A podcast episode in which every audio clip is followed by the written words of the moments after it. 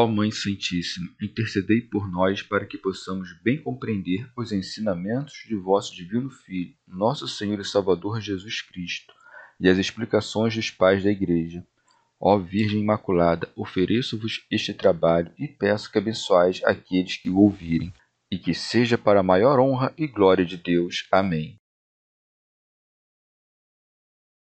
Senhor Onipotente, purificai o meu coração e os meus lábios, vós, que purificastes os lábios do profeta Isaías com o carvão em brasa, e dignai-vos, por tal modo, purificar-me com a vossa misericórdia, para que possa dignamente anunciar o vosso santo Evangelho. Por Jesus Cristo, nosso Senhor. Amém. Senhor, abençoai-me. Que o Senhor resida no meu coração e nos meus lábios, para que anuncie digna e convenientemente o seu Evangelho. Amém. Evangelho de Nosso Senhor Jesus Cristo, segundo São João. A unção de Betânia. 6 dias antes da Páscoa, Jesus foi a Betânia, onde estava Lázaro, que ele ressuscitara dos mortos. Ofereceram-lhe aí um jantar. Marta servia e Lázaro era um dos que estavam à mesa com ele. Então Maria, tendo tomado uma libra de um perfume de nardo puro, muito caro, ungiu os pés de Jesus e os enxugou com os cabelos, e a casa inteira ficou cheia do perfume de bálsamo. Disse então Judas Iscariotes, um de seus discípulos, aquele que o entregaria: Por que não se vendeu esse perfume por 300 denários para dá-los aos pobres? Ele disse isso não porque se preocupasse com os pobres, mas porque era ladrão e, tendo a bolsa comum, roubava o que aí era posto. Disse então Jesus: Deixai-a. Ela conservou esse perfume para o dia da minha sepultura, pois sempre tereis pobres convosco, mas a mim nem sempre tereis. Grande multidão de judeus, tendo sabido que ele estava ali, veio, não só por causa de Jesus, mas também para ver Lázaro, que ele ressuscitara dos mortos. Os chefes dos sacerdotes decidiram, então, matar também a Lázaro, pois, por causa dele, muitos judeus se afastavam e criam em Jesus. Comentários dos Pais da Igreja. Alcuíno. Estando próximo o tempo que o Senhor tinha determinado, aproximou-se do lugar onde cumpriria a obra da sua paixão. Por isso é dito: 6 dias antes da Páscoa, Jesus foi a Betânia. Foi primeiro a Betânia, depois a Jerusalém. A Jerusalém, para lá padecer. A Betânia, para que a ressurreição de Lázaro fosse gravada mais profundamente na memória de todos. Por isso segue: Onde estava Lázaro, que ele ressuscitara dos mortos. Teofilacto de Ócrida. No 10º dia daquele mês, os judeus tomam um cordeiro para sacrificá-lo na festa da Páscoa. Então, começam para eles as solenidades desta festa. Por isso, no 9º dia do mês, que precede o 6º dia antes da Páscoa, celebram grandes banquetes e fixam neste dia o princípio da festa, o que deu ocasião para que Jesus, ao ir a Betânia, fosse convidado para comer. Por isso segue: Ofereceram-lhe aí um jantar. Marta servia. Dizendo que Marta servia, indica que a ceia foi dada na sua casa. Observa a fidelidade daquela mulher. Não impõe o serviço aos criados, mas ela própria o assume. Querendo dar prova da verdade da ressurreição de Lázaro, o evangelista acrescenta: E Lázaro era um dos que estavam à mesa com ele. Santo Agostinho. Vivia, falava, festejava. A verdade resplandecia e a falta de fé dos judeus era confundida. São João Crisóstomo. Maria não servia a todos, rendendo todas as honras ao Senhor. Não se aproximava dele como de um homem, mas como de Deus. Por isso segue: Então Maria, tendo tomado uma libra de um perfume de nardo puro, muito caro, ungiu os pés de Jesus e os enxugou com os cabelos. Santo Agostinho. Devemos crer que a palavra pistice indica o lugar de onde procedia aquele bálsamo precioso. Alcuíno, ou pistice, significa genuíno, não adulterado por algo estranho. Esta é aquela mulher que, tendo sido pecadora, aproximou-se do Senhor na casa de Simão com um vaso de alabastro cheio de bálsamo. Santo Agostinho. Este fato, que se repetiu em Betânia, não é o mesmo a que se refere Lucas. João, Mateus e Marcos referem-no da mesma maneira. Que Mateus e Marcos digam que foi a cabeça de Jesus ungida com perfume e São João diga que foram os pés, devemos entender no sentido de que ungiu a cabeça e os pés. Mateus e Marcos, recapitulando aquele dia, que era o sexto da Páscoa, referem-se a Betânia e narram o mesmo que São João sobre a cena e o perfume. E a casa inteira ficou cheia do perfume e do bálsamo. Recorda-te das palavras do apóstolo. Para uns, odor de morte para a morte, para outros, odor de vida para a vida.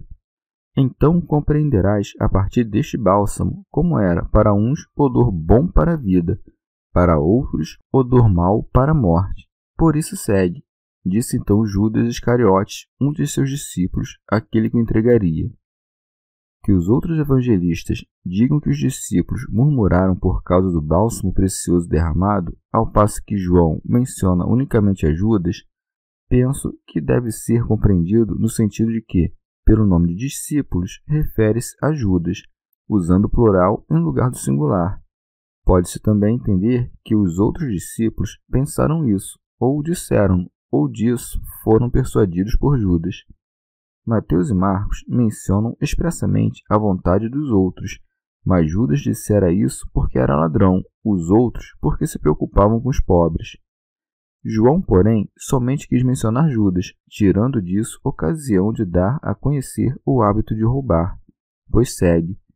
Ele disse isso não porque se preocupasse com os pobres, mas porque era ladrão, e tendo a bolsa comum, roubava o que aí era posto. Alcuíno. Carregava por seu ministério, descarregava por seu roubo. Santo Agostinho. Judas não se perverteu no momento em que recebeu dos judeus o dinheiro para entregar o Senhor. Já era ladrão e, estando perdido, não seguiu o Senhor com o coração, mas somente com o corpo. Com isso, o Senhor quer ensinar-nos a tolerar os maus e não dividir o corpo de Cristo. Quem rouba algo da igreja é semelhante a Judas, o traidor. Tolera o mal, tu que és bom, para que alcances o prêmio dos bons, e não incorras na pena dos maus. Acolhe o exemplo que o Senhor deu quando caminhava sobre a terra. Por que razão tinha bolsas aquele a quem os anjos serviam, senão porque a igreja teria bolsas? Por que razão aceita ladrões, senão porque a igreja toleraria ladrões? Contudo, aquele que costumava tomar o dinheiro das bolsas não hesitou em entregar por dinheiro o próprio Senhor. São João Crisóstomo. O Senhor confiou a bolsa dos pobres a um ladrão para privar-lhe de todo o pretexto para sua traição. Com efeito, não poderia dizer que o entregou por desejo do dinheiro, pois tinha o suficiente na bolsa para aplacar a sua cobiça. Teofilacto de Ócrida. Alguns dizem que Judas administrava o dinheiro por ser o menor de todos, pois a administração das coisas temporais é inferior à das doutrinas, segundo o que dizem os apóstolos. Não é conveniente que deixemos a palavra de Deus para servir às mesas. São João Crisóstomo. Cristo, usando de muita condescendência para com Judas, não repreendeu por seu roubo, mas justifica a ação daquela mulher. Disse então Jesus: deixa, ela conservou esse perfume para o dia da minha sepultura. Alcuíno. O Senhor prediz a sua morte e que será ungido com perfumes para ser sepultado. Assim, a Maria, que embora muito desejasse, não poderia ungir o seu corpo morto, é dado prestar-lhe esse serviço enquanto vivo, que não pode realizar depois de morto por sua pronta ressurreição. São João Crisóstomo. Por causa do traidor, fez outra vez menção à sua sepultura, como querendo dizer: sou pesado para ti, mas espera um pouco e irei. Manifesta o mesmo quando acrescenta: pois sempre tereis pobres convosco, mas a mim nem sempre tereis. Santo Agostinho. Falava da sua presença corporal, pois segundo a sua majestade, segundo a sua providência, segundo a sua graça inefável e invisível, cumpre-se o que foi dito por ele. Eis que estou convosco todos os dias, até a consumação dos séculos. Ou de outro modo, na pessoa de Judas estão representados os maus que estão dentro da igreja. Se és bom, com efeito, terás a presença de Cristo pela fé e pelo sacramento, e a terás sempre. Quando partires deste mundo, irás àquele que disse ao ladrão: hoje estarás comigo no paraíso. Se ao invés de praticares o mal, parecerás contar com a presença de Cristo, porque está batizado no batismo de Cristo e te aproximas do altar de Cristo. Contudo, vivendo mal, não a terás para sempre. Ora, o Senhor não disse terás, mas tereis, porque um só mal representa a universalidade dos maus. Prossegue. Grande multidão de judeus, tendo sabido que ele estava ali, veio, não só por causa de Jesus, mas também para ver Lázaro, que ele ressuscitara dos mortos. Trouxe-os até ali a curiosidade, não a caridade. Teofilacto de Ócrida. Desejavam ver aquele que tinha sido ressuscitado, esperando ouvir de Lázaro algo sobre o mundo inferior. Santo Agostinho. Como a notícia de que tão grande milagre do Senhor se havia difundido tanto, de modo que era impossível ocultar o que havia acontecido ou negá-lo, pensaram em matar Lázaro. Por isso segue. Os chefes dos sacerdotes decidiram, então, matar também a Lázaro. Ó ira cega! Como se o Senhor pudesse ressuscitar um homem morto, mas não pudesse ressuscitar um homem assassinado. Eis que o Senhor fez ambas as coisas, ressuscitou a Lázaro e a si mesmo. São João Crisóstomo. Nenhum milagre de Cristo os tinha enfurecido tanto. Este era o mais admirável de todos e se tinha operado na presença de muita gente. Era incrível ver e ouvir um morto de 4 dias. Em outras circunstâncias, planejavam acusá-lo de violar o sábado e, por este meio, incitar as multidões contra ele.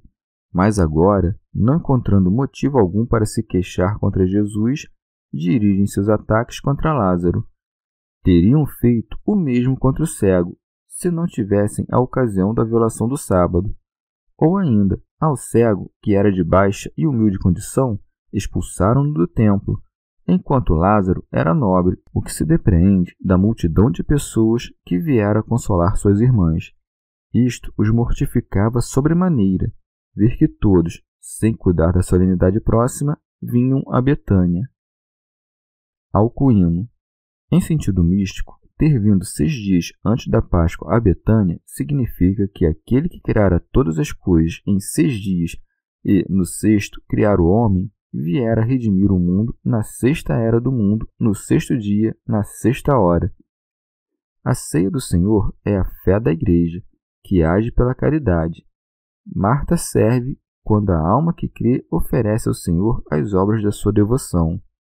Lázaro era um dos que se sentavam à mesa quando aqueles que, depois da morte do pecado, foram ressuscitados para a justiça.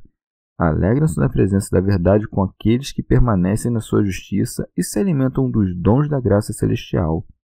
Com razão, essa festa é celebrada em Betânia, que significa Casa da Obediência, pois a Igreja é a Casa da Obediência.